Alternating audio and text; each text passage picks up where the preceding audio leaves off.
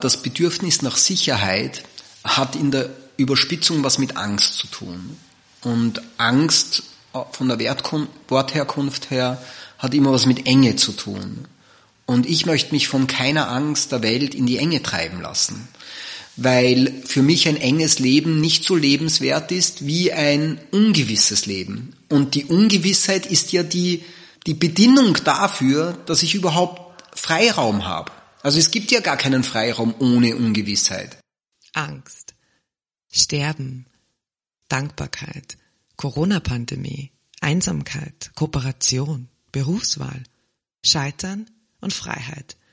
Ach, und wenn wir schon dabei sind, warum nicht auch gleich über den Sinn des Lebens sprechen? Es gibt Menschen, mit denen spricht man über all diese Dinge und wird nicht nur inspiriert, sondern hat auch noch etwas zu lachen. Der Psychologe Badia Monji ist so jemand. Aber hört selber.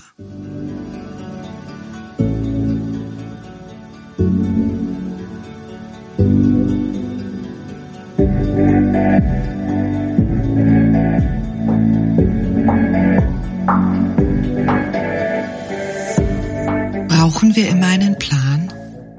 Was passiert, wenn wir den nächsten Schritt die richtige Antwort oder das, was wir fühlen, uns wünschen oder brauchen, nicht kennen?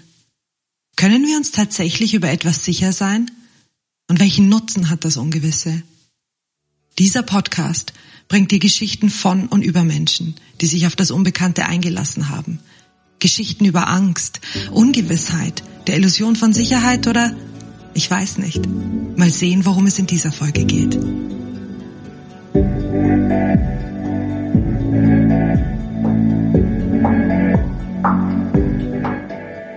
Mein Name ist Katharina Bayer und ich begleite dich auf die Reise ins Ungewisse.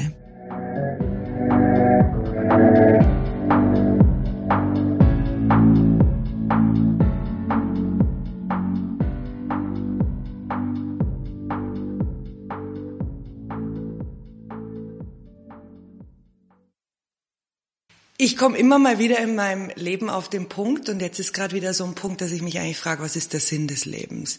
Ähm, ist es Sinn genug überhaupt zu leben? Das ist zumindestens was meine Eltern sagen, sei doch einfach glücklich und leb. Und dann frage ich mich, macht mein Beruf Sinn? Macht das überhaupt Sinn, was ich tue? Was bedeutet es für dich, Sinn erleben zu haben und braucht es überhaupt einen Sinn zum Leben? Also äh, Sinn erleben ist ja ein Gefühl. Und wir tun uns ja generell schwer festzumachen, was ein Gefühl ist oder wie man zu dem kommt. Ne? Was ist schon Liebe? Ähm, was ist Glück? Was ist, was ist Sinn? Also insofern glaube ich, darf die Frage offen bleiben.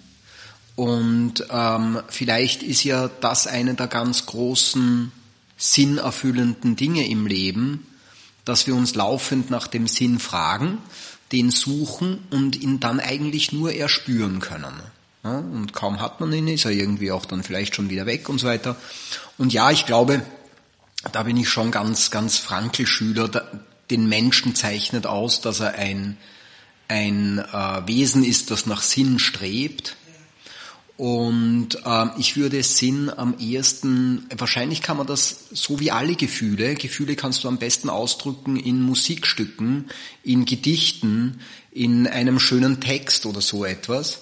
Und jeder, jeder rationale Versuch, ähm, das zu erklären, führt irgendwie zwangsläufig ins Leere. Ja?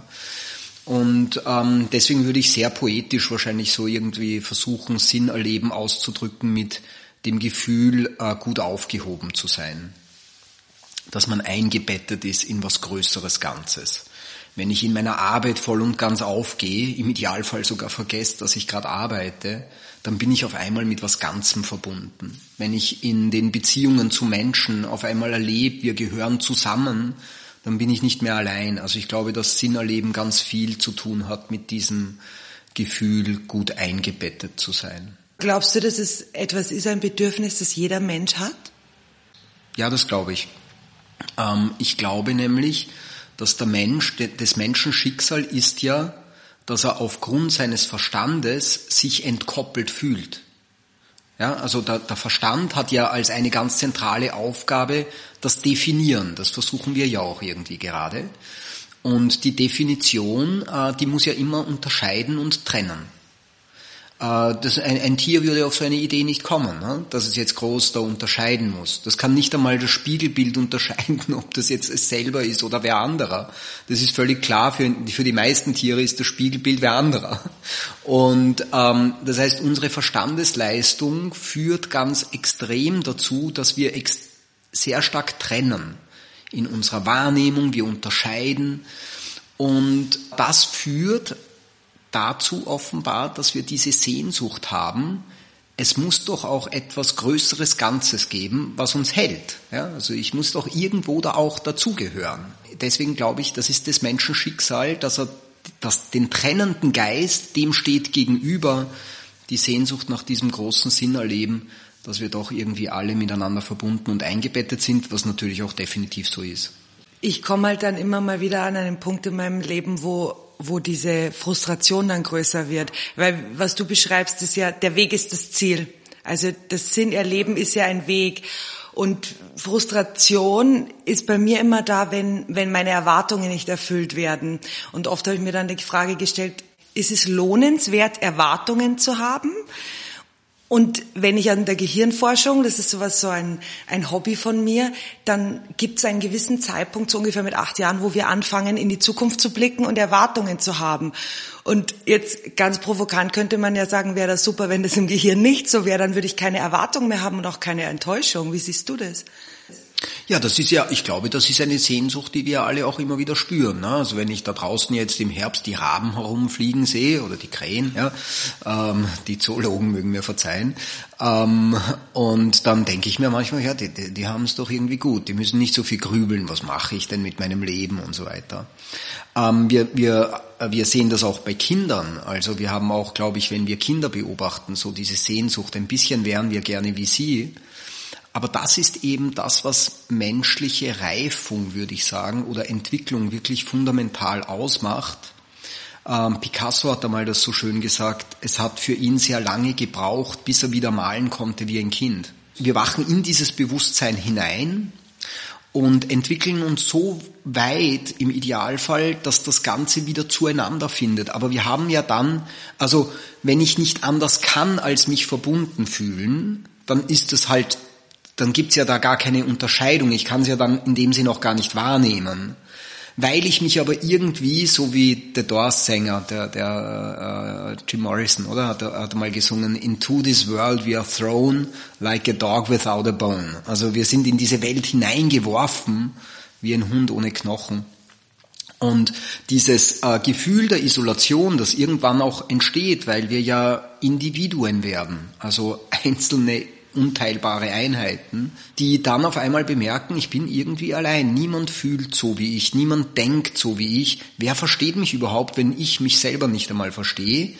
Und aus dem heraus quasi da durchzutauchen und dann wieder zu einem Gefühl zu kommen, ah, eigentlich sind wir doch eingebettet. Das ist ein fundamental anderer Unterschied. Also das ist ja dann eine ganz andere Bewusstseinsentwicklung und an der Nummer kommen wir Menschen nicht vorbei. Ich hatte ein, ein wunderbares Erlebnis, weil du gerade Kinder ansprichst. Ich war vor zwei Wochen zu Hause in Bayern und meine Nichte hatte den vierten Geburtstag und hat einen, einen Drachen bekommen, Drachensteigen. Und sie hat erst ihre Schwester mal Drachen steigen lassen, die drei Jahre älter ist, weil das ist nicht so leicht, Tante, da muss man zuschauen. Und wie sie dran war, hat sie gesagt, du musst mich anfeuern, Anni, du schaffst es, Anni, du schaffst es. Und dann habe ich das zwei, dreimal gesagt und habe aufgehört und hat gesagt, nein, weiter. Und mit welcher Selbstverständlichkeit sie das macht, das würde ich mir so oft im Arbeitsleben wünschen. Dass du, dass du so angefeuert wirst. Ja, oder das, weißt du, dass es Menschen gibt, die sagen, es ist jetzt gerade schwierig und ja. es kann gut sein, dass ich scheitern werde, ja. aber könnt ihr an Halte mich glauben? Ja. Das wäre doch schön. Ja, Macht irgendjemand sowas? Äh, es gibt, es gibt Studien dazu, dass wenn es Angehörige gibt, die ähm, dir vor einer Prüfung sagen, sie halten dir die Daumen, ist die Wahrscheinlichkeit tatsächlich höher, dass du es schaffst. Ah, deswegen bin ich durch jede Prüfung durchgekommen. Meine Mama hat immer Däumchen gehalten. Ja, bei mir wurde auch viel Daumen gehalten, war auch notwendig. ähm, äh, ja, aber das ist, finde ich, ein ganz schöner Effekt. Ne? Und es ist natürlich nicht das Daumenhalten, sondern es ist, ich bin nicht alleine. Ja. Und ähm, ja, da sehen wir dann doch wieder, ne? das ist äh, dieses Ich möchte eingebettet sein. Das ist so ein Riesenthema. Und ähm, ja, also bis, bis auch eben transzendental gedacht, wir haben diese, diese Hoffnung, dass wir nicht einfach rausfallen aus dem Leben, sondern dass wir irgendwo auch hineinfallen. Ja. Jetzt haben wir Hoffnung angesprochen und du hast auch Viktor Frankl schon genannt. Ich bin ja sehr eifersüchtig, dass du ihn mit 18 Jahren kennenlernen durfst. Das, äh, ja. hat, hat, diese Chance hatte ich nicht, aber Viktor Frankl hat mal gesagt, und das hat für mich einfach mit Hoffnung und Erwartung zu tun, wenn er über Freiheit spricht. Die Freiheit hat man nicht wie irgendetwas, das man auch verlieren kann, sondern die Freiheit bin ich. Und wenn ich es richtig verstanden habe, bist du ja auch jemand, der sagt, das Streben nach Freiheit ist was, das uns, uns Menschen, mhm. seit wir gezeugt werden, anziehen. Ja. Kannst du beschreiben, was Freiheit für dich ist und warum Freiheit so ein grundlegendes Bedürfnis jeden Menschen ist? Mhm. Oh, Freiheit ist wirklich, das ist ein, ein, ein, ein Riesenthema. Ähm, ich, mein Reim darauf ist so, ja. Also wir kommen in der, wir, wir werden gezeugt, äh, sind dann irgendwie ein Zweizeiler, dann werden wir ein Mehrzeiler. Wir, wir leben in der absoluten Verbundenheit. Also Ärger geht's ja gar nicht. Wir sind verbunden mit einem anderen Körper, eben der Mama. Und äh, aus dieser absoluten Verbundenheit, ja, wir, wir über die Nabelschnur verbunden, werden wir irgendwann mal rausgeworfen. Das ist der erste Schwung in dieses, äh, okay, es, es entsteht sowas wie Freiheit. Dann kommen wir auf die Welt, wir haben unsere Hände, unsere Arme nicht, äh, unsere Beine nicht unter Kontrolle, wir sind unseren Reflexen unterworfen. Wir befreien uns durch, dadurch, dass die, die, äh, die körperliche Reifung vonstatten geht und ich kann mich lösen vom Griffreflex und auf einmal kann ich bewusst greifen. Ich habe Freiheit gewonnen. Ich beginne mich dann äh, zu bewegen. Ich beginne den Raum zu erobern. Ich beginne mich aus den sozialen Beziehungen zu lösen. Ich komme durch die Schulzeit und werde immer selbstständiger. Ich komme ins Wirtschaftssystem und jeder sehnt sich danach, finanziell frei zu sein, damit er endlich machen kann, was er will oder sie. Und ähm, das heißt, ich würde meinen, das gesamte Leben strebt nach Freiheit. Es ist ein Streben der Befreiung, nämlich wir wollen uns immer befreien aus dem, dem wir unterworfen sind. Und ich bin am Anfang meinen Reflexen unterworfen, ich bin gewissen Sozialbeziehungen unterworfen, ich kann nur in denen überleben, ich werde freier, ich werde unabhängiger, ich bin dem Wirtschaftssystem unterworfen und dem Geld, das ich benötige, ich möchte mich davon befreien. Wir befreien uns sukzessive, bis wir uns letztendlich vom Körper befreien und dann wieder ganz äh, in einer ganz anderen Form von Freiheit sind. Ähm, das heißt, äh, das ist für mich eigentlich ein ganz wesentlicher Begriff auch in meiner Arbeit. Äh, es kommen ja die Menschen üblicherweise zum Psychologen, Coach oder wie auch immer Üblicherweise geht es immer irgendwie um ein Thema des, ich möchte freier werden. Ich möchte wieder mehr Gestaltungsraum in meinem Leben haben. Und kaum habe ich diesen Gestaltungsraum gefüllt, komme ich drauf, dass er wieder zu einer Grenze geworden ist und daher geht es immer darum, die nächste Freiheit zu erobern. Wie viele Menschen kommen zu dir, die Freiheit auch wirklich mit Selbstverantwortung verknüpfen? Na, es gibt, also es, äh, Freiheit führt immer in die, in die Selbstverantwortung. Ich kann ja nur Verantwortung übernehmen, wo ich gestalten kann. Alles andere ist ja Gehorsam. Also wenn ich meinen Reflexen gehorchen muss und gar nicht anders kann als das, was die eben mit mir machen, ja, also Ängste oder sonst etwas, sie packt mich einfach. Ich würde gerne dieses und jenes machen, aber meine Angst sagt mir, ich, ich kann nicht, ich darf nicht. Dann bin ich ja unterworfen. Also ich habe ja dann, eigentlich bin ich in einer, in einer Ebene des Gehorsams. Ich muss meiner Angst gehorchen, obwohl ich eigentlich gar nicht gerne möchte. Ja, also man denke sich jetzt nur, äh, jemand hat Angst vor Beziehungen. Ne? Der sagt, ich hätte eigentlich gern die Sehnsucht, ich habe die Sehnsucht nach einer Beziehung, aber irgendwie etwas sperrt in mir. Das heißt, erst über die Befreiung kann ich Verantwortung übernehmen. Da sind wir dann übrigens auch wieder sehr stark bei Frankl, der ja auch die Idee hatte, dass Verantwortung ja bedeutet, ich kann eine Antwort geben. Solange mir nicht erlaubt wird, was es immer ist, solange mir meine Umstände nicht erlauben, dass ich eine Antwort geben darf, kann ich keine Verantwortung übernehmen. Deswegen Freiheit geht gar nicht ohne Verantwortung. Wenn wir über Freiheit sprechen, finde ich, sollten wir doch gleich über eins meiner Lieblingsthemen sprechen, Tod. Weil du gesagt hast, äh, am, am, Schluss, äh, gut, äh, ich beschäftige mich seit ungefähr drei Jahren intensiv mit dem Körper und war selber erstaunt, wie viele Menschen sich unsterblich halten. Wir haben vor Dingen Angst, die wahnsinnig, die eigentlich eine Illusion sind und haben vergessen, dass wenn wir vor die Straße rausgehen, da fahren schnelle Autos und alle von uns, also die nicht Vegetarier oder Veganer sind, essen Fleisch, also sind sie auch irgendwie Menschenfresser und haben aber irgendwie vor so unrealen Dingen Angst. Wie siehst du, glaubst du, es wäre gut, wenn wir uns wieder sterblicher sehen würden? Der, der, der Sigmund Freud hat einmal gemeint, im, im äh, Unbewussten meint jeder, dass er unsterblich wäre. Vielleicht, vielleicht, vielleicht weil es so ist, wer weiß, ja. Ähm, aber wie auch immer, äh, ich glaube, ich glaube ganz fest daran, dass wir, gibt eine, eine sehr, ein sehr schönes äh, buddhistisches äh, Koan oder Rätsel, ja. Also jeder stirbt, aber niemand ist tot.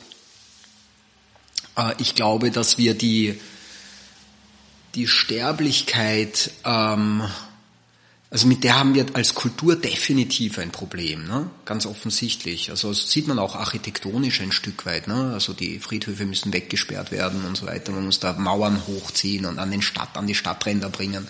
Und Altenheime, so ja, genau, geben ja. Krankenhäuser, es wird weggesperrt. Genau, ja. also wir wollen da möglichst wenig Kontakt damit haben.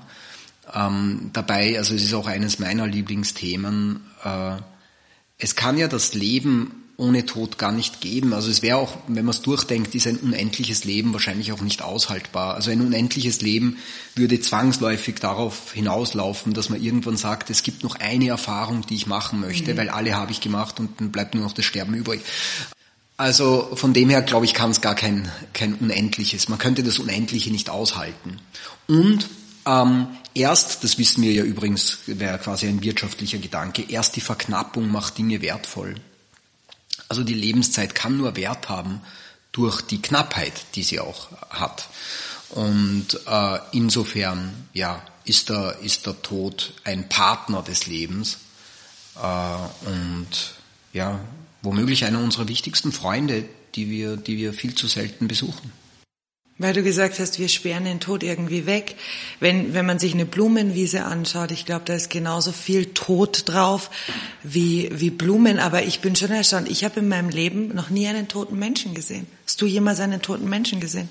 Ja, ähm, aber unter anderem, weil ich eben auch in einer Klinik gearbeitet habe und so. Ähm, ja, aber es ist erstaunlich, ja. Ich gebe dir schon recht. Und wir haben ganz wenig Berührung damit. Und ich glaube auch, dass wir da dadurch existenzielle Probleme haben. Also wir, wir verlieren uns dadurch auch in Unwesentlichen. Also ich meine, das was, warum ist der, warum ist der Tod so ein wichtiger Freund? Weil äh, angesichts des Todes wird uns sehr bewusst, was wirklich wichtig ist. Und ich glaube, eines der Probleme, dass die Menschen sehr oft haben, auch ich selber, dass wir uns eben in Dingen verlieren, die, die gar nicht so wichtig sind. Heißt das, dass man ständig ehr, also todesehrfürchtig durch die Gegend laufen muss? Nein. Aber wir brauchen es als Korrektiv, als ganz regelmäßiges.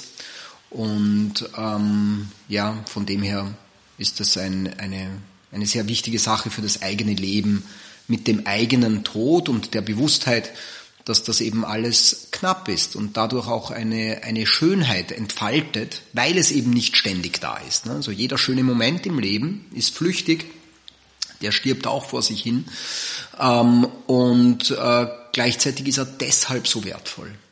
Gut, dass du einen Reflexionspartner für das hast, nämlich deinen Hund. Vor kurzem hast du auf LinkedIn mit deinem Hund, der Millie, gesprochen und sie hat gesagt, Papa Bär, jedes Leben dauert gleich lang, immer einen Augenblick.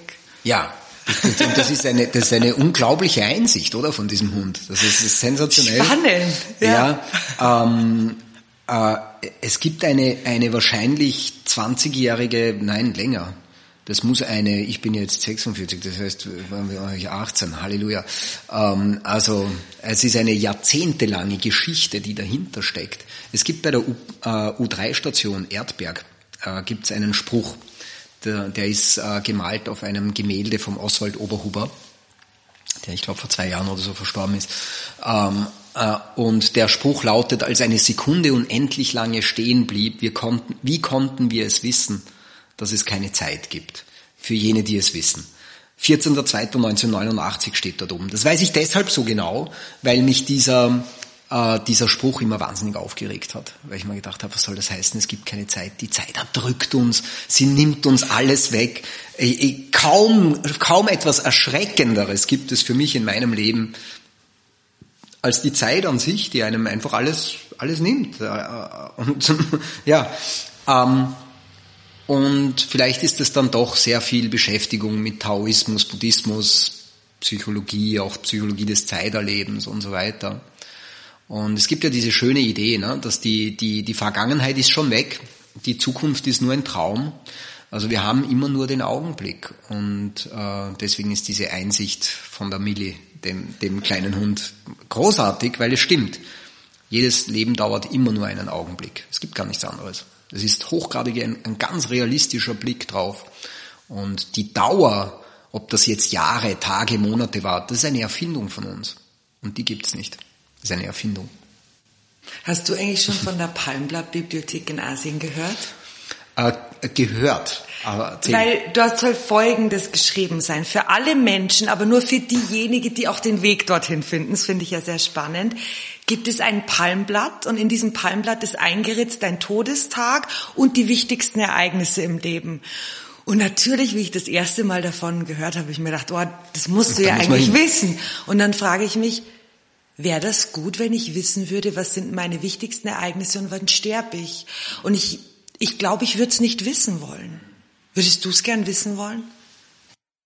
Also, äh, solange ich glücklich bin, nicht. Äh, ich, ich kenne von der Arbeit mit äh, Sterbenskranken das interessante Phänomen, dass wenn deren jetzt ist ein schreckliches Wort dazu, deren Ablaufdatum auf einmal so äh, auf einmal so definitiv wird, ja so näher ähm, rückt. Ja, nein, auch so klar wird. Also es gibt ja Leute, die wissen mit der Diagnose, ja, es gibt immer Wunder oder so, ja, aber mit höchster Wahrscheinlichkeit überlebe ich das nächste Jahr nicht mehr.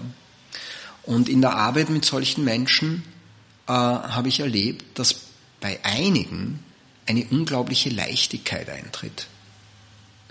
Und das ist schon was Überraschendes, weil auf einmal klar wird, man muss, darf ja nie vergessen, also dass wir es nicht wissen, bringt ja die Last, dass du, also allein jetzt, nehmen wir so ganz banale pragmatische Dinge, deine finanziellen Ressourcen, die du hast, die musst du einteilen weil du ja nicht weißt, wie lang es noch geht. Dann nicht mehr. Dann nicht mehr. Auf einmal entsteht ein ganz neues Potenzial. Du weißt auf einmal, du kannst auf einmal mit den Leuten ganz anders umgehen, weil du musst nicht mehr hochrechnen, na gut, wenn ich mir das erlaube, was bedeutet das für meine nächsten ja. Lebensjahrzehnte? Und diese, also so nennen die das nicht, aber ich habe einige erlebt jetzt wieder, und irgendwie fühle ich mich jetzt so frei und entlastet. Und insofern, ja, ich, ich bin bei dir. Ich möchte es auch nicht wissen. Mir ist diese Ungewissheit lieber.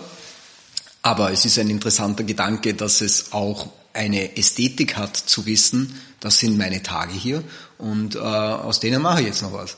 Also es bringt auch viel Entlastung.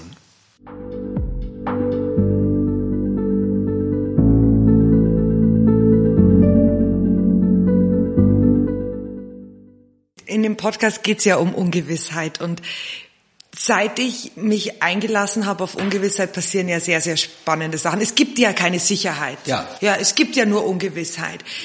Und es ist aber so, dass jeder von uns ein anderes Ungewissheitstoleranzniveau hat. Also für manche, die laufen ja durch die durch die Welt und haben nur Angst und anderen ist es ja alles ein bisschen egal. Und ich frage mich schon, was kann denn ich tun, wenn ich sage, ich möchte mehr Ungewissheitstoleranz.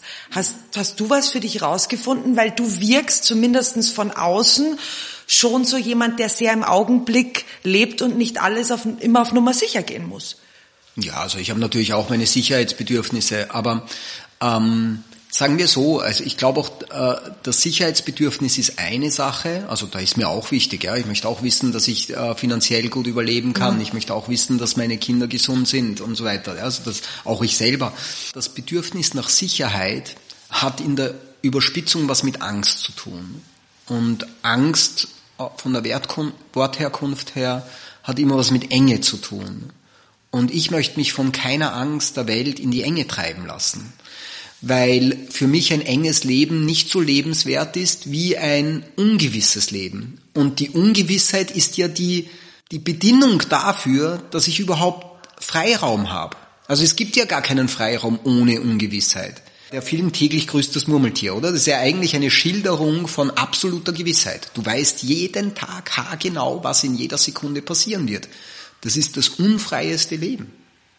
Das heißt, die Ungewissheit ist ja eigentlich die Vorbedingung für Freiheit. Und wenn ich sage, Freiheit ist das Gegenteil von Enge, ja, und dann ist auch ein bisschen das Gegenteil von Angst. So, also meine Angst ist viel größer, dass meine Ängste mein Leben zu sehr einschränken. Und aus dem heraus nehme ich lieber die Ungewissheit in Kauf. Ungewissheit ist ja auch was anderes als Unsicherheit. Ja.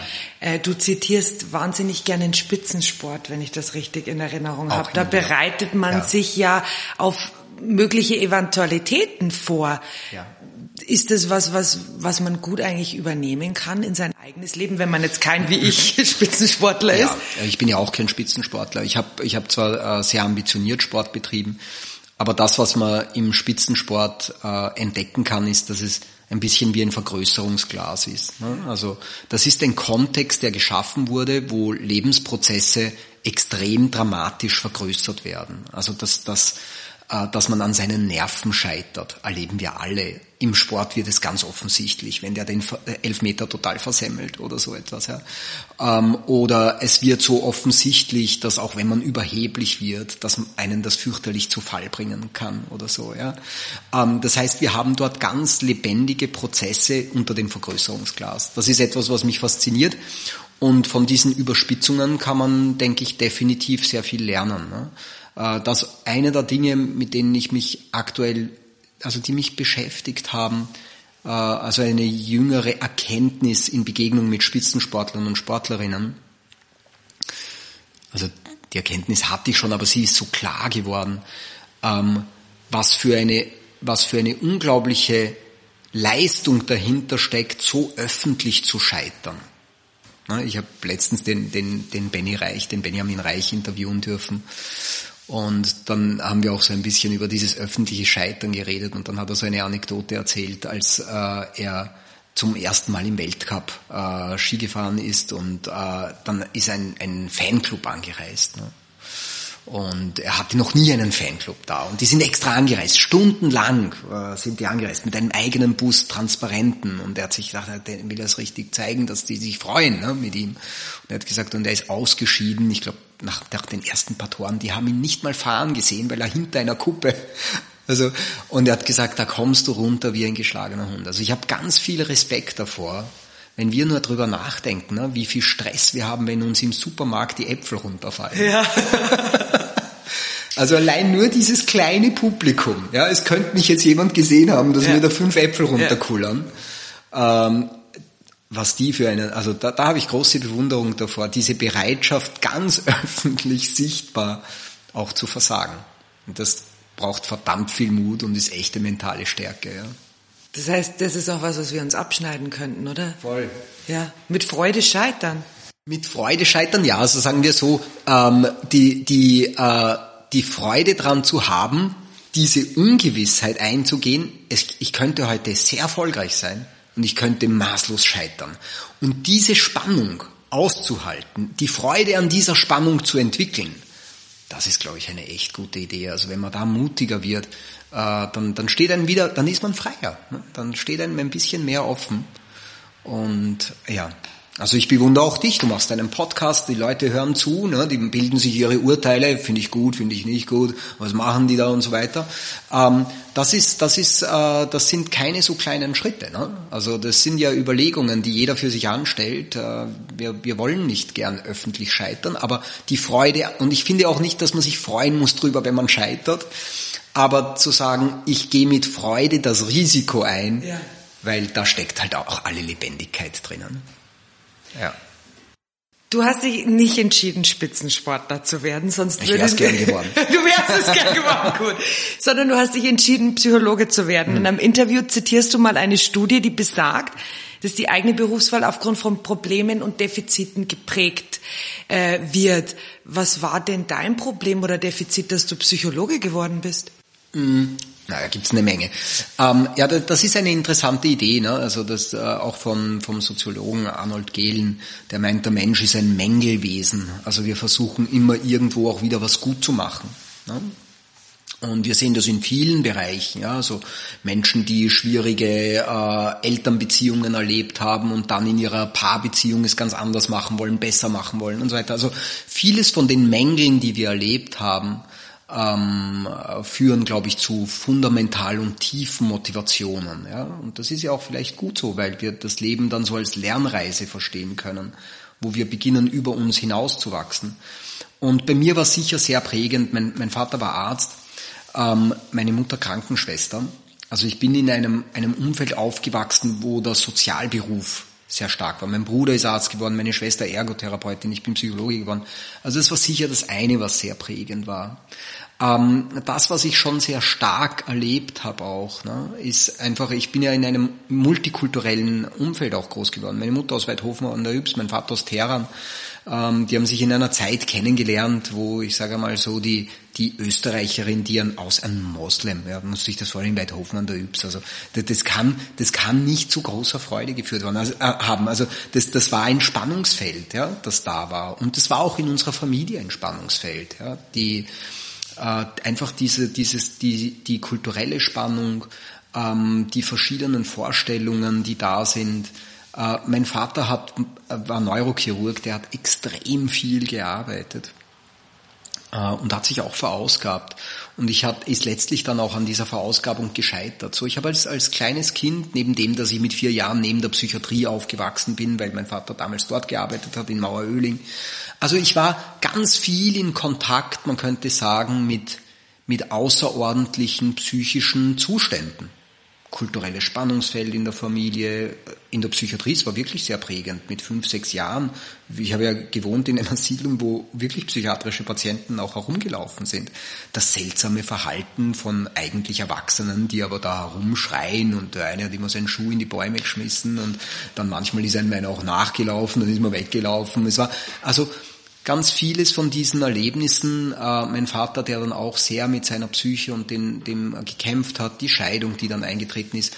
Also ist ganz viel entstanden, wo ich ein Interesse dran gefunden habe und das, die, das letzte war dann das eigene mentale Scheitern im Sport. Also an der eigenen Nervosität zu scheitern, sie zu wissen, eigentlich kann ich das viel besser und heute habe ich nichts zusammengebracht, äh, weil ich ja bemerkt habe, es geht etwas in meinem Kopf vor. Also es war ganz viel, glaube ich, in meinem Leben Beobachtung da, dass in den Menschen etwas passiert, was ihr Sein im Leben massiv beeinflusst. Und äh, ja, dann irgendwann Psychologieunterricht in der Schule gehabt, mit einer schrecklichen Lehrerin. Aber das, das äh, Feld war trotzdem so interessant, dass, dass ich dann irgendwann mir gedacht habe, ja, ich glaube, das werde ich machen. Trotz aller Warnungen, dass die Psychologen alle verrückt werden. ja, das habe ich mich gefragt. Ich habe einmal in meinem Leben in einer WG gewohnt und die, die ich äh, jetzt als verrückt betitelt hätte, die ist später Psychologin geworden. Ja, ja. Ist das schon so eine Berufskrankheit? es gibt, ja, ja, es, äh, äh also sagen wir so, äh, ich, ich glaube tatsächlich, dass, wie gesagt, bei vielen, gerade der psychologische Beruf, auch der psychotherapeutische, ich, bei den Psychiatern, Psychiaterinnen weiß ich nicht ganz sogar, genau die Ärzte, Ärztinnen haben stärkere Machtmotive, ne, weil die behandeln ja, ne, ja. und selten ist ein Mensch so unterworfen, wie wenn er sich behandeln lassen muss. Deswegen, da, da sind Machtmotive sicher nochmal auch eine große Rolle. Aber üblicherweise hat diese vertiefte Beschäftigung mit Psyche immer einen Selbstheilungs Anteil dabei. Und ja, zugegebenermaßen, der gelingt bei manchen besser, bei manchen weniger gut und dementsprechend äh, ja, ist es dann halt auch so da. Ja. Jetzt bist du ja Arbeitspsychologe, das heißt, du auch. gehst in auch Arbeitspsychologe, mhm. du gehst also in Firmen und unterstützt dort Menschen. Wir kommen nicht drum rum, dass wir auch in diesem Interview kurz über Corona reden. Mhm. Was hat es psychisch mit Menschen gemacht? Ich kann für, mhm. ich weiß, dass es für mich das Schlimmste war, meine Arbeitskollegen nicht mehr zu sehen, mhm. nicht mehr physisch zu sehen. Mhm. Und ich finde es eine, eine schwierige Entwicklung, dass so viel per Video abläuft, ja. weil mir einfach was abgeht. Äh, kannst du ein bisschen teilen, was, was dir Menschen mitteilen oder wie die, wie du dieses, diese Corona-Auswirkungen siehst? Ja, also zum einen haben wir natürlich in der, in der Praxis wirklich eine erschreckende Zunahme schon im, im ersten Jahr gehabt an, an gravierenden Schwierigkeiten. Also die Menschen haben immer äh, psychische Schwierigkeiten in, in der gesamten Menschheitsgeschichte gehabt. Das, was wir schon erlebt haben, ist eine massive Dramatisierung. Also Ängste sind noch größere Ängste geworden, Depressionen sind noch schwierigere Depressionen geworden, Partnerschaftskonflikte sind Kriege geworden. Also ähm, es hat irgendwie die Sollbruchstellen äh, massiv gesteigert, in den Menschen, aber auch zwischen den Menschen. Ähm, für mich ist die Entwicklung, ehrlich gesagt, also ich, ich muss ja immer aufpassen, dass ich da nicht einen zu starken Bias habe, weil ich ja eben so viel mit Menschen aus allen Bereichen, äh, die, die einen, die massiv Angst haben vor der Erkrankung, die anderen, die massiv Angst haben vor den gesellschaftlichen Verwerfungen, die nächsten, die Angst haben vom finanziellen Ruin. Ich habe immer mit allen äh, zu tun und ähm, habe deswegen auch ein Mitgefühl mit jeder einzelnen dieser, dieser persönlichen Schicksale. Das, was die Arbeitswelt gebracht hat, ähm, was du angesprochen hast, wenn, wir, wenn wir kleinste Kinder sehen, Babys, sobald die in eine Richtung schauen können, ja, äh, dann suchen die Augenkontakt. Das ist ein Ref, das ist etwas, was wir, was wir suchen. Ein, ein, kleines Kind, wenn du mit dem Kontakt, dann, dann schaut es dich an und versteckt sich's wieder. Dann schaut es aber wieder her und so weiter. Ne? Und, und wenn es die Augen zumacht, dann kannst du es auch nicht sehen. Richtig, genau. Ist. Ja, genau, ja, weil es diese, diese Perspektivenübernahme noch nicht hinbekommt, ne? dass, dass der Blick von außen ein anderer ist als der eigene. So, das heißt, äh, wir sind ganz intensiv soziale Wesen. Es gibt Evolutionsbiologen, auch eine urtolle, finde ich, spannende Erkenntnis. Warum hat der Mensch ein Augenweiß? Die meisten Tiere, da siehst du das Weiß nicht. Die meisten Tiere ist das Augenlid so geschlossen, dass du nur die Augenfarbe dieses Tiers halt siehst und das Weiß nicht. Ne? Ähm, nur wenn sie halt die Augen ganz stark verdrehen quasi, ja, oder die Augen sehr weit aufreißen. Und ähm, habe einmal diese Theorie gehört und die hat mir gut gefallen, weil für den Menschen so wahnsinnig wichtig ist, ob eben Augenkontakt stattfindet. Und dafür müssen wir schärfer und genauer erkennen, wo schaut denn wer hin. Und das siehst du deutlich besser. Du siehst bei einem Tier oft nicht so genau, wo die hinschauen, weil das Augenweiß fehlt. Aber mit dem Augenweiß wird das sehr schnell eindeutig, so dass wir von 50 Metern Entfernung irgendwie gleich auch erspüren können. Da schaut mich doch wer an. Und ähm, das haben wir in der Online-Welt nicht. Ne? Die Online-Welt ist eine, wo du keinen Augenkontakt haben kannst. Den gibt's nicht. Du kannst über Skype, über Zoom oder sonst was, wie sie alle heißen, du schaust entweder in die Kamera oder in die Augen, aber du schaust dir nie in die Augen, gemeinsam. Und das verändert etwas. Da gibt's auch Studien dazu. Dort, wo, wo je weniger, je geringer der Kontakt, quasi das, was wir nennen können, Embodied Communication, also äh, Kommunikation mit Körperbeteiligung. Ja? Also wenn wir einander nur schreiben, weiß jeder, eskaliert viel leichter. Ja, Social Media, ganz viel Schriftverkehr, extreme Eskalationen. Ähm, wenn wir miteinander telefonieren, wird schon ein bisschen besser, weil wir zumindest in äh, stimmlichen Kontakt sind und Stimme, allein der Ton wieder etwas berührt in unserer Gefühlswelt, aber eskaliert auch noch leichter. Wenn wir im Auto sitzen und ich habe nie Augenkontakt, schimpfen wir übereinander wie nur. Also die Eskalation wird durch die Trennung befördert. Und wenn wir in einem Raum sitzen, gemeinsam sind, einander sehen können und so weiter, ja, dann wird das ein anderes Miteinander. Und ich glaube, wir sehen diese Corona, ich habe einmal ein, ein, ein Posting auch geschrieben, ne, also Long Social Covid, ähm, wo, was sind so die Symptome davon? Ja? Also die völlige Überzeugung, dass die eigene Sicht die einzige richtige ist, die Überzeugung, dass die anderen die dummen Ängste hat, nur selber hat man die richtigen Ängste und lauter Sachen. Und dieses Long Social Covid, äh, Halleluja, das wird uns noch eine Weile beschäftigen. Ja. Weil es ja genau die Leute in der Arbeitswelt sind, die, mit denen man vorher schon nicht so gute Beziehungen hat, denen man dann nur noch schreibt. Ja, und genau. die man dann gar nicht mehr anruft. Richtig. Also meist ja nur, ich eskaliere es ja nur noch. Ja, ja, ja, genau. Also es ist, äh, ja genau, und es bleiben am, am Ende, also das sieht man ja auch in der Arbeitswelt, ich wurde da oft gefragt, ja, wie schaffen es Teams, da gut durchzukommen? Ja, wir, wir müssen verstehen, die, die Vorbereitung auf Krisen finden immer vorher statt, auch wenn wir es nicht wissen. Auch wir bereiten uns heute unbewusst auf schwierige Zeiten vor. Über das, wie wir uns entwickeln, über das, worauf wir achten, worauf wir Wert legen. Und je nachdem habe ich dann etwas, was mich hält oder nicht. Die sozialen Rettungsboote sind vorher entstanden. Teams, die vorher ein gutes Klima hatten, gute Kooperationen, die sind auch gut durchgekommen. Dort, wo die, die Teams schlecht miteinander zusammengearbeitet haben, hat bei vielen Entlastung stattgefunden, weil jetzt muss ich endlich die unangenehmen Gesichter nicht mehr am Arbeitsplatz sehen, weil ich bin gar nicht dort. Aber es findet natürlich auch keine Kooperation statt und damit natürlich auch Loslösungstendenzen. Finde es auch spannend, habe mich da nicht vertieft damit beschäftigt, aber in Amerika gibt es ja riesen Kündigungswellen. Und ich glaube, das ist ein Auswuchs davon. Die Menschen sind am Ende nicht mit einem Arbeitsplatz verbunden, die sind mit Menschen verbunden. Immer. Und entweder habe ich dort Menschen, mit denen ich verbunden bin oder nicht. Und wenn nicht, ja, dann, dann gehe ich auch leicht.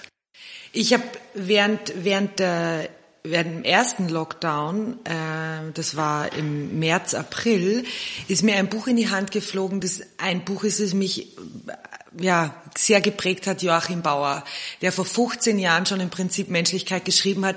Wir haben ein Motivationssystem ja. und wir kriegen dann einen super äh, Cocktail äh, ausgeschüttet an Endorphinen, körpereigenen Opioiden oder was auch immer, wenn wir kooperieren, wenn wir soziale Kontakte haben. Genau. Was aber auch schreibt, und das hat mich damals sehr getroffen, gefühlte Isolation ist Isolation. Ja.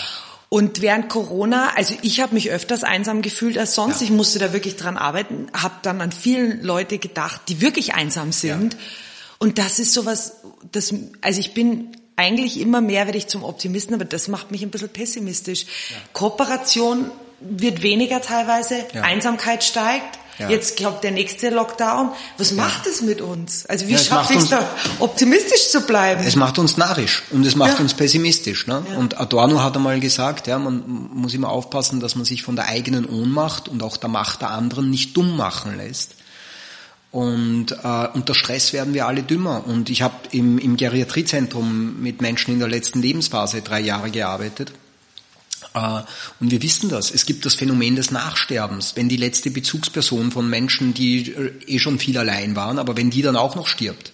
Ja, jetzt kommt die, die, die Schwester nicht mehr, die einen sonst noch besucht hat, oder äh, der, der, der Ehemann oder die Ehefrau.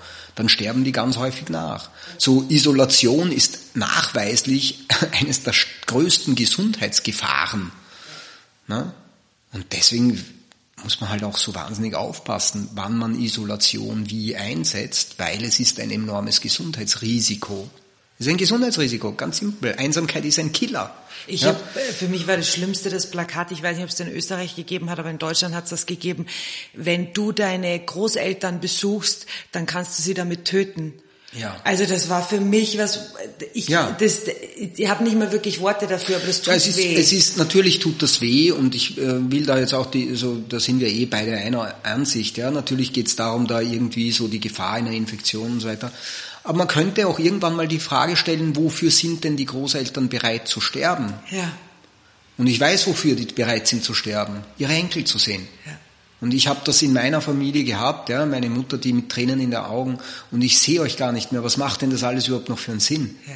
Ja, und da, ganz ehrlich, ich, ich habe da so den Eindruck, wir haben noch wirklich neben dem, dass wir vielleicht ein Problem haben mit äh, zu wenig Wissenschaftsglaube und sonst was, wir haben auch keine keine Ästhetik entwickelt für den Umgang mit dem Leben. Ja. Also äh, es ist ein, ein reines, als ob, als ob die Lebenslänge eine Funktion ist, die wichtig wäre. Nicht ja? die Tiefe, sondern die Länge. Genau, ja. ja. Wir denken nur in Maßzahlen, wie viele Jahre, wie viele Monate. Ja. ja. Also natürlich bin ich dafür, dass, das, dass Menschenleben gerettet werden, dass sie erhalten werden. Aber jedem Einzelnen, jedem Einzelnen geht es doch gar nicht um die Menge der Tage die auf dieser Erde wandelt. Es geht doch nur darum, wie leben wir, nicht wie viele Tage oder sonst was. Und diese, diese Ästhetik im Blick zu halten, ja, ähm, dass es sehr wohl auch darum geht, in all dem Abwägen, worum geht's in der Tiefe? Und ähm, das kann eh niemand für alle beantworten. Und deswegen glaube ich, ist es so wichtig, dass die Menschen den Freiraum haben, für sich diese Verantwortung zu übernehmen, wo ist das für mich wichtig, wofür bin ich bereit, auch Risiken und so weiter einzugehen. Ja. Ich weiß, verlassen wir das Corona-Thema, es ist zu schwierig, ich kann es nicht gut beantworten. Kriegt, kriegt er nur Ängste. äh, Kooperation ist gesundheitsfördernd, ja. aber auch Dankbarkeit ist gesundheitsfördernd. Ja. Warum? Ähm, Dankbarkeit ist etwas, was uns ähm, eigentlich also ins Bewusstsein hebt, dass wir zufrieden sind mit dem, was ist. Also wir kommen dann erstmalig, du hast heute schon mal angesprochen, Erwartungen, ne? also Erwartungen, was alles sein sollte, könnte, müsste und so weiter. Das heißt, wir leben ja in einer Welt, wo wir ganz viel Ist-Soll-Diskrepanzen erleben. So wie es ist, sollte es nicht sein. Wir müssen es also verändern. Und in der Dankbarkeit steckt eine, eine Gelassenheit drinnen, dass man sagt, also immer wenn ich sagen kann, danke, dass es so ist, wie es ist, sage ich auch gleichzeitig, es muss sich nicht ändern. Mhm. Und wenn sich was nicht ändern muss, dann bin ich gelassener. Und deswegen führt, sind Dankbarkeitsmeditationen oder sowas total sinnvoll, weil wir uns dann wieder bewusst machen, äh, dass die Welt so wie sie ist, auch sein darf. Ja, und natürlich gibt es wahnsinnig viele Dinge, wo wir sagen, so sollte sie nicht sein und wir, es gibt viel zu verändern. Aber wir brauchen halt hin und wieder dieses Hineinfinden in die Gelassenheit. Und die Dankbarkeit ist daher ein, eine Emotion oder eine, eine mentale Strategie, wenn man so möchte, äh, die einen in diese Gelassenheit führt. Wir kommen schon zum Ende vom Interview. Ich habe drei letzte Fragen. Mhm. Erste der drei letzten. Was ist deine größte Angst? Unfrei zu sein. Weil? Ja, weil ich, weil ich das, das Leben, also ich die große Lebensaufgabe darin sehe, ähm, immer freier zu werden. Und es würde mich von meinem ganz tiefen Sinn äh, erleben quasi entkoppeln. Das wäre ist eine große Angst, ja. Unfrei zu sein. Und ich meine, wenn wir das tiefer durchdenken, was heißt unfrei? Ja, auch wenn mich der Lebensschmerz packt, weil was Schlimmes passiert und so weiter, dann verliere ich ja wieder ein bisschen Freiheit. Und äh, dieses, dieses Streben danach, dass wir alles Mögliche bewältigen können, dass wir wieder unseren Freiraum finden können, dass ich mich auch wieder vom Schmerz befreien kann. Das halte ich für den, den einer der ganz zentralen, wichtigen Lebensprozesse. Ja. Zweite Frage. Was machst du gerade, von dem du nicht, nicht weißt, wie es ausgeht? Na, ganz viel. Also ich habe äh, jeden Tag ja Sitzungen mit Menschen, wo ich nie weiß, wie es ausgeht. Äh, ich bin ständig in Arbeitsprojekten, wo ich nie weiß, wie es ausgeht. Ähm, ich äh, habe ein Startup laufen, das wir gerade wieder verändern äh, und wir wissen nicht, wie es ausgeht. Ich lebe in einer Paarbeziehung, in einer glücklichen, wo ich nicht weiß, wie sie ausgehen wird. Ich habe zwei Kinder, wo ich nicht weiß, was aus ihnen werden wird. Und ich kann ja gar nicht sagen, wie sehr ich das liebe, ähm, dass so viel, dass so viel offen ist. Das letzte ist weniger eine äh, Frage als eine Bitte. Ich lese dir ein Zitat vor. Mhm. Und ich möchte, dass du es mit dem kommentierst, was dir als erstes dazu anfällt. okay. Es ist von Norman Mailer. Du hast die Wahl. Du kannst dir Sorgen machen, bis du davon tot umfällst, oder du kannst es vorziehen, ein bisschen Ungewissheit zu genießen. Ich habe ähm, das ist, jetzt, das ist eine schöne Geschichte, die ich da noch zum Abschluss äh, vielleicht zum Besten geben kann. Ich habe in einer meiner Meditationen einmal so drüber nachgedacht. Ne? Es gibt ja so allumfassende Mitgefühl-Meditationen für die, die es ganz kitschig wollen, ja? wo man irgendwie äh, so, so sich hinsetzt und sich vorstellt, okay, ich habe Mitgefühl mit mir, mit meinem eigenen Leiden, dann die nächsten Menschen, da fallen einem natürlich dann die Kinder ein und Partnerin und so weiter. Und dann äh, bin ich so durchgegangen äh, und dann wünscht man halt jedem so irgendwie das Freisein vom Leiden. Ne? Und dann bin ich so durchgegangen für meine Kinder schon. Ne? Und dachte, ja klar, die sollen gesund bleiben, die sollen da, ich habe zwei Töchter, die sollen tolle Partner finden oder Partnerinnen, was auch immer, ja, äh, glücklich sein. Und wenn sie eben selber mal Kinder haben sollten, dann sollen die auch und die haben ja dann auch Partner, die sollten auch. Und dann ist mir bewusst geworden, das ist völlig unmöglich, was ich mir da jetzt wünsche. Es wird nicht jeder immer glücklich sein können. Das ist unmöglich ah, dann habe ich, da habe ich, dann ich Sorge bekommen. Dann sind Sorgen entstanden. Das habe ich mit mir rumgetan. Das ist jetzt irgendwie wild. Ich muss, ich muss annehmen, dass es für irgendjemanden womöglich ganz schrecklich wird. Ach, halt das kaum aus. Sorgen. Und dann habe ich das einmal in einem Seminar erzählt und dann ist eine, manchmal ist ja nicht sicher, ob wer wem was beibringt. Ne? Manchmal bringen die Teilnehmer ihnen etwas bei oder Teilnehmerinnen und eine Teilnehmerin hat, äh, da habe ich das irgendwie so erzählt, dass ich da so, dass eine Herausforderung für mich gerade ist und dann sagte, ja, den Gedanken kenne ich, aber ich habe da für mich eine gute Lösung gefunden. Und ich habe gesagt, ah ja, bitte. Und dann sagt sie, ich habe, ich wünsche mir seitdem nicht mehr für meine Kinder, dass sie immer glücklich sind. Ich wünsche mir, dass sie immer einen Weg finden, egal was passiert. Und äh, das habe ich sofort für mich übernehmen können. Und jetzt ist was ganz Schönes dabei. Auf einmal verwandelt sich die Sorge in Neugier.